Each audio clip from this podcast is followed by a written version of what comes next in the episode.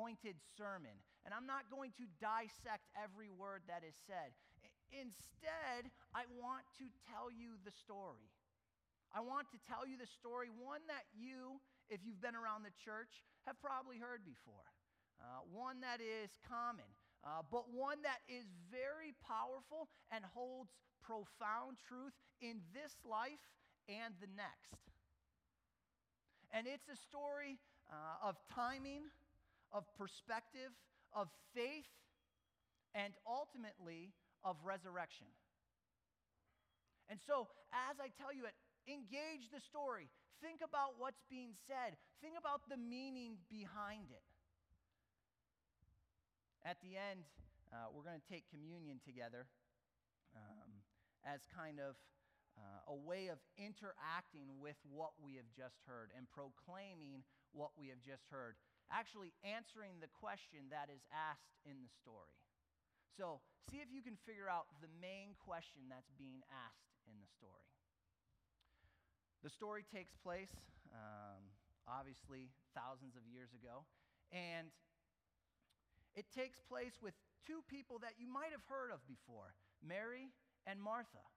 Now, Mary is, is known, several of you know who Mary is, right? She has the story about anointing someone's feet with oil and then wiping it with her hair.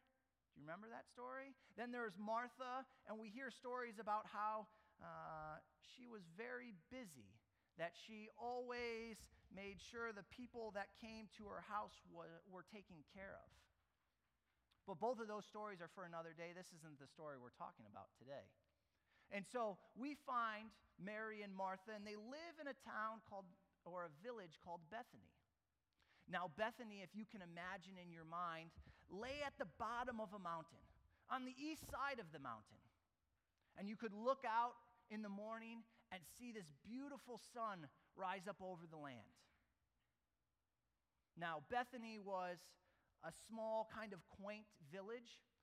And on the western side of that same mountain laid the huge, massive city of Jerusalem.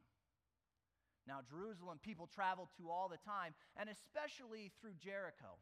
And as they went from Jericho to Jerusalem, they often stopped at Bethany, whether for food or supplies or even for lodging.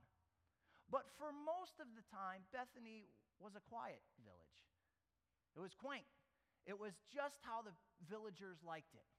Some of them worked in Jerusalem and would make about the hour, hour and a half trip to there. It's about two miles as they walked up and over the mountain and then saw the large city sprawled out on the western side of the Mountain of Olives.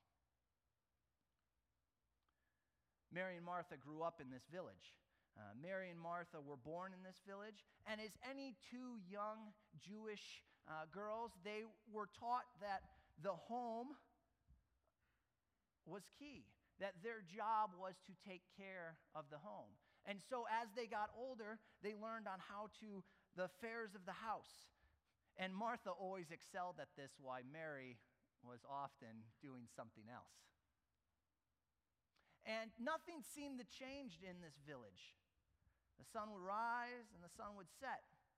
But one day, something happens. Mary is down by the well, and she starts to hear some of the other women talking about this man. And so she listens closer. And they start to talk about a teacher that is healing people. Well, teachers had healed people in the past, but what these women were talking about was a teacher that healed people that were paralyzed, a teacher that healed the blind, a teacher that rumors had it raised a dead girl back to life. And as Mary listened to this, she got excited because one of the women in the conversation says, Jesus and his followers are coming to our village. Mary, in her excitement, runs home to Martha and explains to Martha, Martha, have you heard of this guy, this teacher that heals? Martha says, I- have heard something at the well. And Mary says, Well, he's coming to the village. We should have him over to the house tonight. Our, Mar- Martha is Mary. Have you seen the house? Have you cleaned the rooms? Do we have food to feed him? We can't have Jesus over to the house. And Mary sheepishly looks down at the ground and smiles at Martha and says, I already invited them. Well, this sends Martha in, into a frantic, uh, and she starts to clean the house and prepare the food. And Mary, meanwhile, waits and is excited because Jesus, this teacher who heals, who talks like no one else does, did you, did you know that the teacher would let women and children listen to him? He wouldn't send them off. It wasn't just the men that got to listen, but the women and the children. And did you hear that this teacher taught different? It wasn't the same as everyone else. It actually confused all of the leaders. Mary was excited to have him there. But once again, I'm going into a story that I'll have to tell a different time. We'll fast forward a little. Jesus comes with his disciples to Mary and Martha's house. And over a time, they become friends. In fact, close friends, as Jesus continues to visit Bethany as he goes about the land of Judea, teaching and preaching and healing those that are sick. And they start to form this relationship that even when Jesus was in Jerusalem, he would sometimes come back and take the two mile hike back to Bethany to stay with Mary and Martha. Oh, and, and their little brother, Lazarus.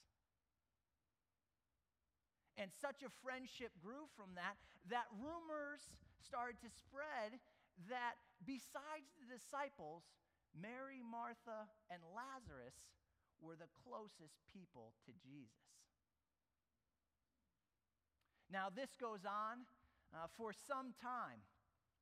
Jesus would spend time uh, in the countryside talking, preaching, teaching, healing. And Mary and Martha, whenever they could, would go and listen. Lazarus would go and follow Jesus a little bit and hear his talks as he sits on a mountaintop telling them things that they had never heard before. But one day, as the story continues, Lazarus gets sick. And Mary and Martha are tending to him. Martha in the kitchen making soup. Mary at his bedside with a cold towel dabbing his forehead. But Lazarus isn't looking well. And Martha decides it's time to call a doctor. And the doctor comes in and looks at Lazarus. And then he pulls the two women aside to the other room.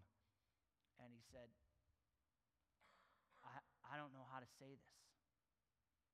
Lazarus isn't well. I can't do anything for him. He's going to die. Mary collapses in the chair crying. Martha covers her face. Our little brother, sick, you can't do anything for him? The doctor quietly walks out of the house. But Mary jumps up. Martha, Martha, where's Jesus? Is he near? Is he somewhere close? we could get Jesus. Jesus can heal Lazarus. You saw what he did with the blind man. You saw what he did with the others that are sick. Jesus can heal Lazarus. Martha can't believe she didn't think of this. She runs to the neighbors. I have to get somebody to go find Jesus. And then she remembers the last time Jesus was here, he was almost stoned to death. The leaders are getting so tired of him and what he says that they are trying to arrest him.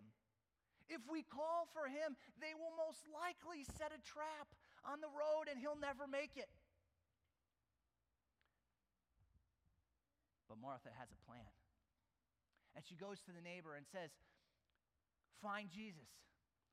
I, I think he's several miles from here, towards, towards the east. Go find him and tell him the one whom you love is sick.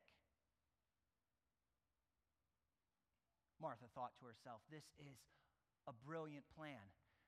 Jesus will know. He always, he has a weird way about him. He always does seem to know. But he's told us before on how much he loves us. And so I know if the messenger gets to him, others might not know who this is, but Jesus will know. And so the messenger goes out, and Martha heads back home to take care of Lazarus, who is worsening hour by hour. Now, Jesus is off teaching as normal with his disciples, and a messenger reaches them. And the message comes up to Jesus, and he says, The one you love is sick.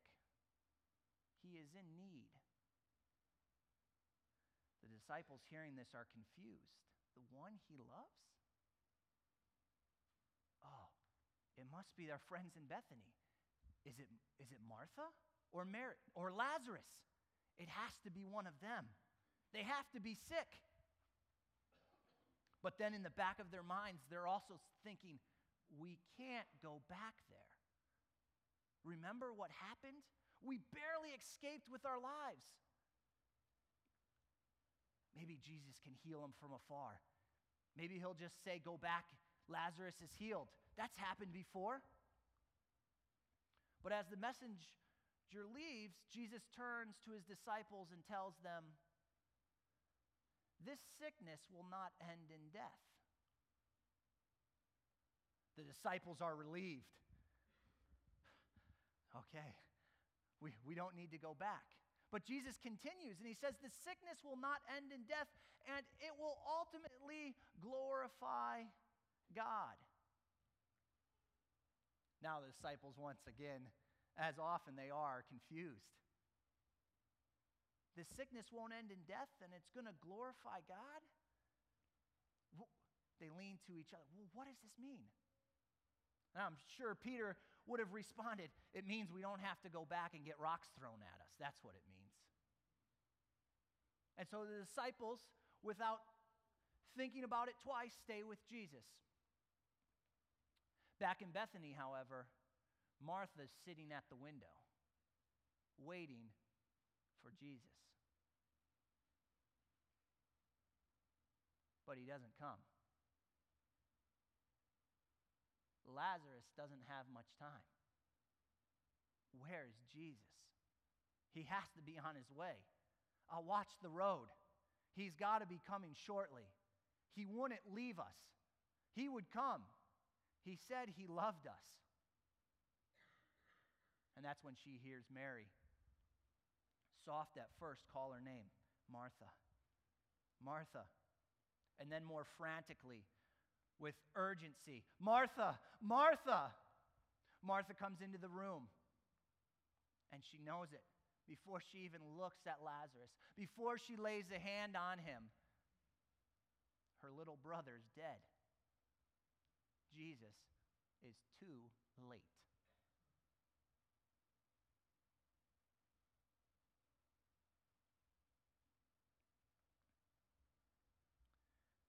Martha scoops Mary up off the floor, holds her tight, whispers, It'll be okay. We have to start. Mary, we can't start. He just died. Martha, we have to start. We have to start. Mary, See, in those times, when a person died, it was considered a sin, a, a, grievous sin, if you let the body stay overnight. And so when a person died, they would instantly start getting them ready for burial so that they could bury them that day. And so Martha and Mary, in all of their grief, have to go and tell their neighbors and their families and their friends, Our brother is dead. The burial will be in a couple hours. And they have to take their brother, and they, as the custom of the land, have to wash him. They have to give him a haircut. They have to trim his nails.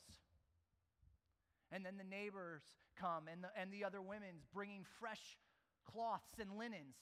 And they rip them into shreds and start to tie their brother, their little brother, up and get him ready for burial. They anoint him with oil and spices. They take the last cloth and wrap it around his face, covering his face.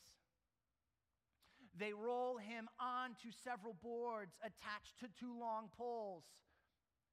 And the men of the village pick and hoist him up and start to carry him out of the home to be buried. By this point, every relative and friend is there, weeping and wailing.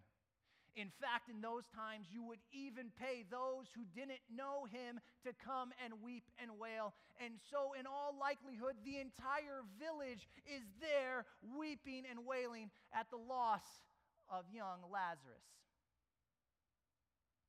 And they start the procession down the road and out of the village to the tomb where they'd bury him.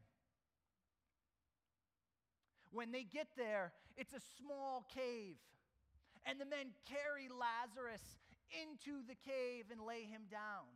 And then they come back out and they take the stone and roll it over the mouth of the cave. Then they paint it white, letting all know a dead man rests inside. Mary is weeping in Martha's shoulder. Where is Jesus? He said he loved us.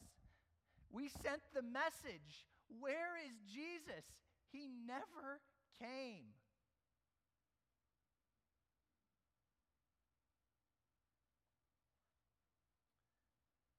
Now, for the next several days, uh, the town would come into the house of Mary and Martha and sit with them for at least a week, they would sit and mourn the loss of their brother. They would bring food in and, and, and supply them with food to eat so that they could mourn properly. They would have ripped their clothes and poured ashes over their bodies to describe what they were feeling to anyone that saw them. And so Mary and Martha are left sitting in their house with their friends, crying, remembering Lazarus as he lays in a tomb dead. Now, as the story continues, Jesus still far off, and after two days of hearing the initial message, goes to his disciples and said, Pack up, we're heading back to Judea. The disciples look around. Did we miss something? Jesus, we almost died there last time. Why are we going back to Judea? And Jesus responds, Lazarus is sleeping, and I need to go wake him up. The disciples are puzzled once again and looking around. Sleeping? He said that this sickness wouldn't end in death. And how did he end up finding out it was Lazarus? Did we miss another message? Finally, one of them asked the teacher, uh, Jesus, Rabbi, you said that this sickness wouldn't end in death. Sleep is good for somebody that's sick, they can rest and get well. Jesus looks to them and clearly and plainly as possible tells them Lazarus is dead. The disciples are taken back.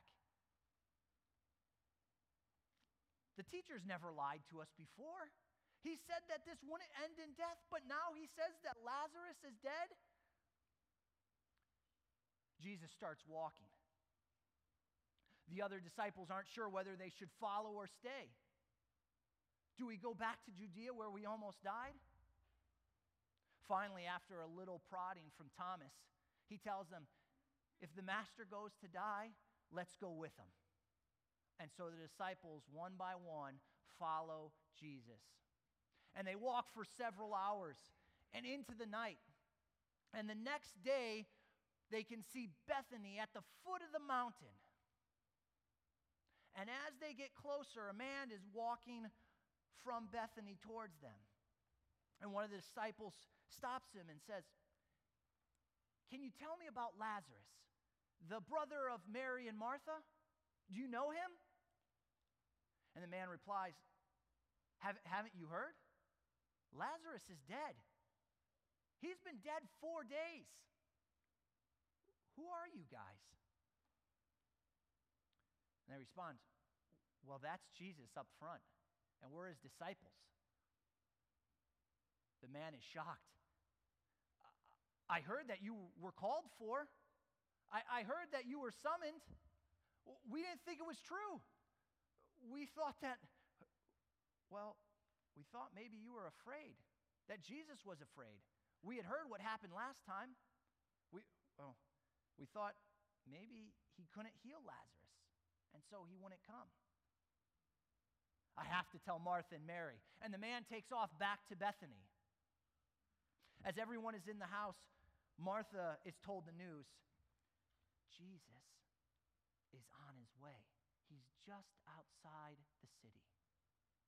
Martha hurries out to meet him, running, running to meet the person that she had called and put her hope in that her brother would have life. And as she gets to him, she explains, she explains, if you would only have got here sooner, if you would have only got here earlier, my brother would not have died. But I know that God will give you anything you ask.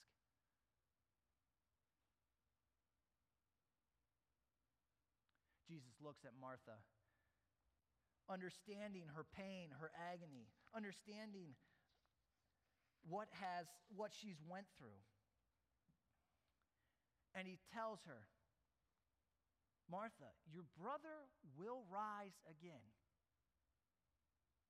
Martha, misunderstanding, answers, I know, Lord. At the, at the resurrection, at the last day, I know he will rise again. Shakes his head. Martha, listen to me. And then he begins to say some of the most shocking words that he's ever uttered. The disciples start to hear him say, I am, and they know where he's going. They've heard it six other times.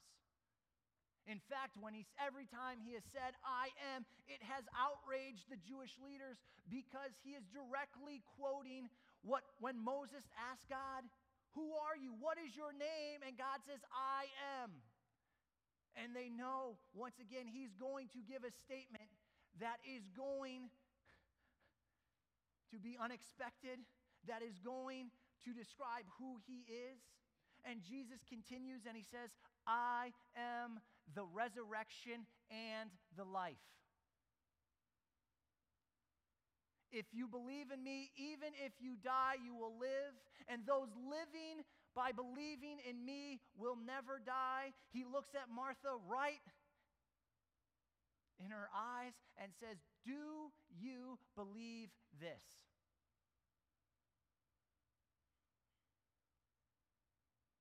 The disciples are shocked. They, most of them don't know if they believe this. I am the resurrection.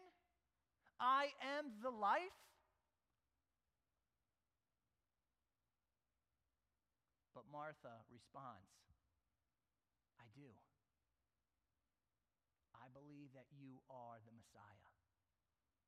And with that, she scoops up her dress and runs back into the village. The disciples asked Jesus, Should we follow her? Jesus said, No, wait. Mary is coming next. And Martha comes into her house and looks for Mary. Finding her in the corner, she whispers quietly so no one else can hear, The teacher's here, and he's asking for you. Mary shoots up, starting to well up with emotion once again, thinking that she had cried all she could cry. She bursts out in tears and runs out of the house. Everyone else that is in the house is thinking she must be going to the tomb. Let's follow her. Let's mourn with her. But as they start to follow, they realize she's not heading to the cave. She's not heading to the tomb.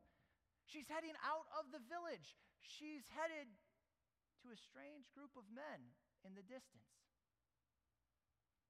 Mary continues the run until she gets to the feet of Jesus where she collapses. She lays on the floor, just weeping, wailing, almost convulsing, saying the same thing that Martha had just said Jesus, if you had only been here sooner, Lazarus would be alive. Jesus looks at her in all her emotion, in all of her mess. He sees the crowd following, also tears running down their faces, weeping and crying. He sees Martha standing to the side, crying. And he is moved with such emotion. He says, Where is the tomb? Someone in the crowd says, This way. And so Jesus starts to go to, to where Lazarus was buried. Along the way, some of the crowd start to notice Jesus is crying. There's tears running down his face. He really did love them. But if he loved them, why didn't he heal Lazarus? Surely the man that brought sight to the blind could have healed Lazarus. As they get closer to the cave where Lazarus lay dead, Jesus looks up.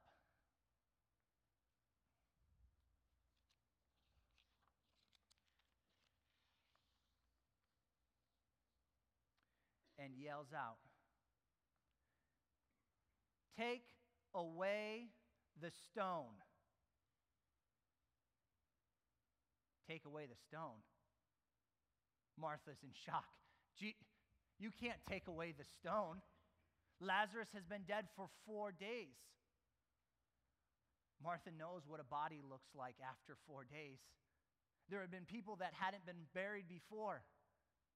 After three days, they said that even the face was unrecognizable to the closest relative, that the body would bloat, that the body would smell, that the flies would have already been there. You can't open that grave. You cannot open that cave. You cannot roll away the stone. The smell of death, the smell will be overpowering. Jesus, what are you doing? But Jesus knew what he was doing.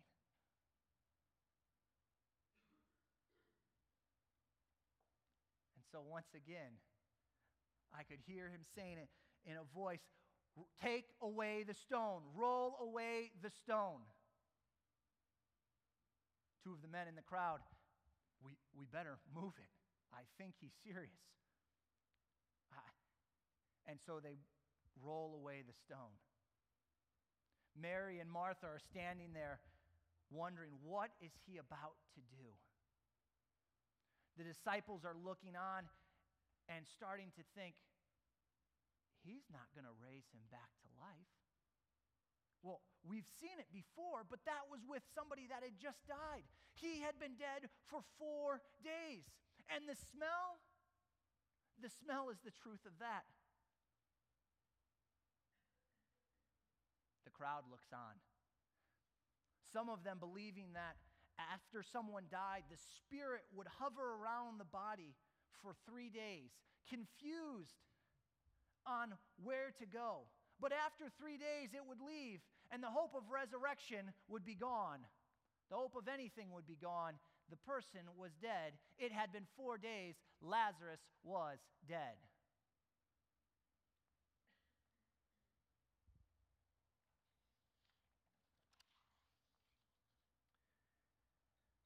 Jesus then, with a voice that probably shook the hills, with a voice that made people tremble, called out.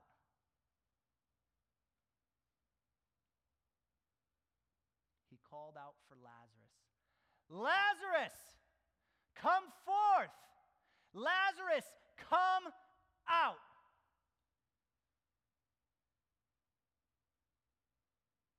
A gasp goes through the crowd. Is this man out of his mind? This, this boy, this young man has been dead for four days. He's not coming out. But they waited. The silence filled the area, and nothing happened. The disciples started to squirm.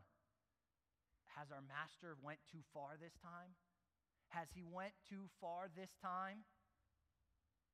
Can he really be the resurrection and the life? Can he bring a man back who was decomposing and dead? Can he really bring that life? And that's when they heard it. Quietly at first, but a rustling of cloth brushing back and forth. And then they saw him. Out of the shadow, out of the darkness, Lazarus comes out of the cave.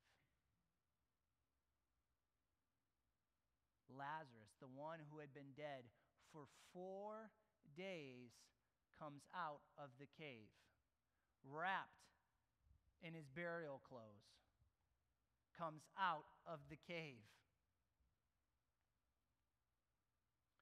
Tim, if you want to come up. This story to me is one that has so much truth in it, has so much insight onto who Jesus is. That Jesus is not just someone that can resurrect a dead man's body, but he actually is the resurrection and the life. And what he did with Lazarus can also be done with you and I. Because if we believe in him, though we die, we will live. And those who live believing in him will never die because he says, I am the resurrection and the life. This is a story for you and I of hope. Not just for those that have died before us or will die later, but for us right here and now. For areas in our life that we say are dead. For areas in our life that we say cannot be brought back to life. This is too much. There is too much decay. There is too much rot. There is too much death. Jesus can't do anything with this. And Jesus says emphatically, I am the resurrection and the life. So, if the ushers would come forward, we are going to respond in taking communion. And as we do this, Tim's going to play. Uh, and at the end of it, he's going to play and sing a song, and I, I hope that you can reflect on it. I hope that you can reflect on answering this question as we take the bread and, and the juice that symbolizes Jesus' resurrection and death. Can you answer the question that was asked to Martha Do you believe? That's the question in the story. That's the question that is left to the audience all throughout the Gospel of John, he constantly points and tries to help you understand that Jesus is God. that He wants you to believe in Jesus and the power that He has. And as His final miraculous sign was the resurrection of Lazarus, for you and I, it's no different. Resurrection is possible for us right now today and for us when we actually die. So, um, we're going to take communion, um, hold until we all have it together, and then we'll partake together.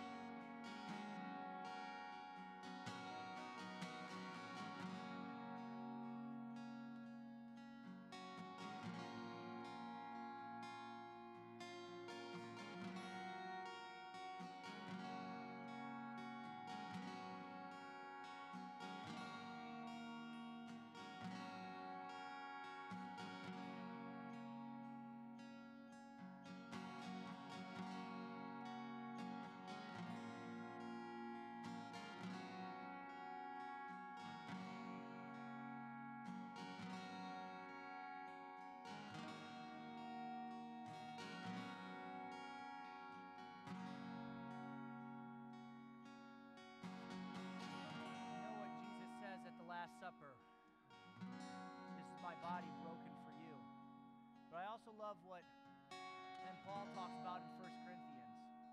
He says that every time you take this, you are proclaiming the death and resurrection of Christ until he returns. The resurrection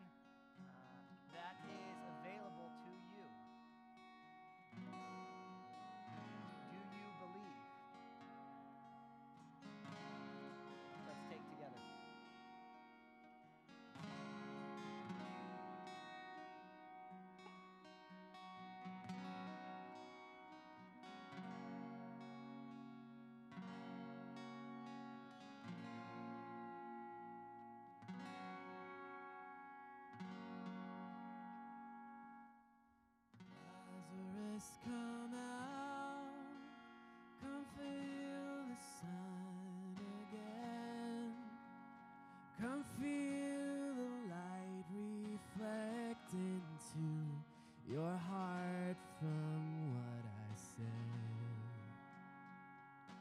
Lazarus, my friend, come tell them where you've been. Come show.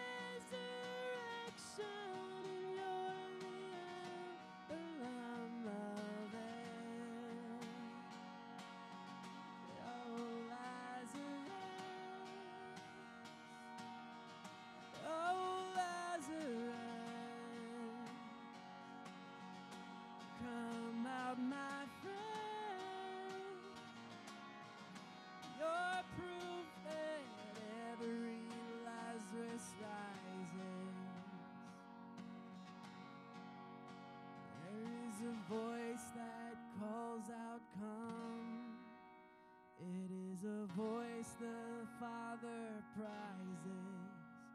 When it speaks, my doubt is silenced. Every Lazarus rises, and all of us are just like him. If only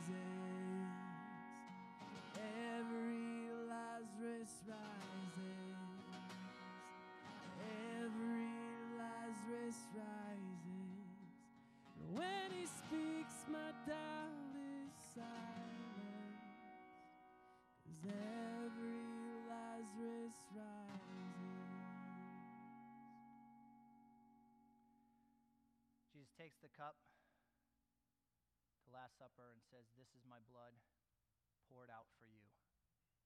This is the blood that makes that song a reality. Every Lazarus rising. I love about how he says, When I speak, my doubt is silenced. When he speaks, my doubt is silenced. Do you believe that God is, Jesus is the resurrection and the life? Let's take together.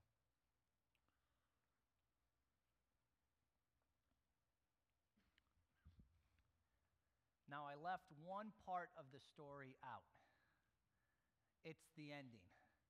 Um, and I did that intentionally as I just want to highlight it before you go.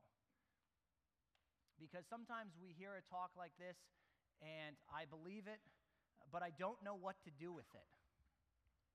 My favorite part, and I didn't really see this and started, I still, I, I started to study the story a little more. At the end, when Lazarus walks out, what's the part that I left out?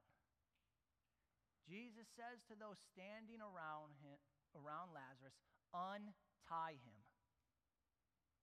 Take off the head stuff, take off the linens that have been constricting him. He probably would have walked out almost a little like a mummy, being very wrapped up in the grave clothes. Though he was alive, he still probably had the smell of death on him because the cloth, the linens that were wrapped, around him still symbolized and smelled like death. Jesus could have, you know, in his might, obviously, when he raised them from the dead, just have the, the grave clothes fall off. But that's not what happens. Lazarus comes out alive, and it's up to those people, his friends and his family, who are standing around to untie him.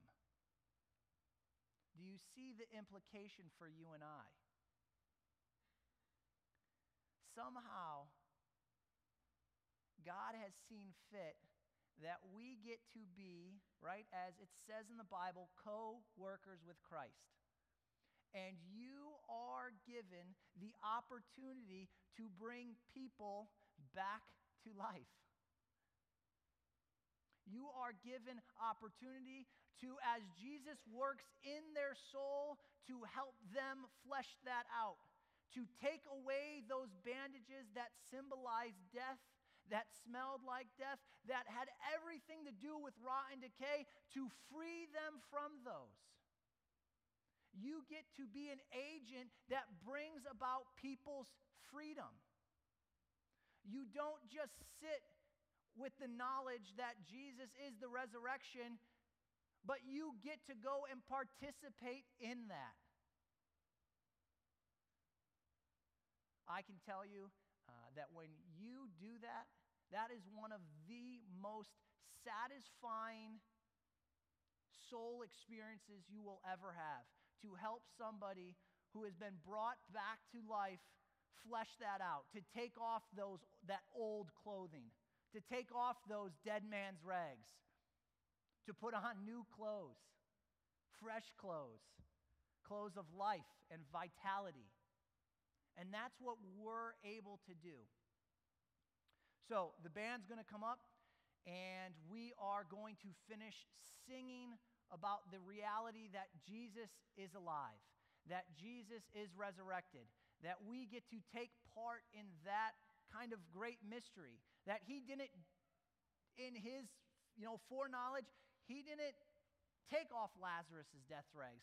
He let those standing around do it for him. So, as they come up, I just ask you to rise and sing that out as we answer the question Do you believe?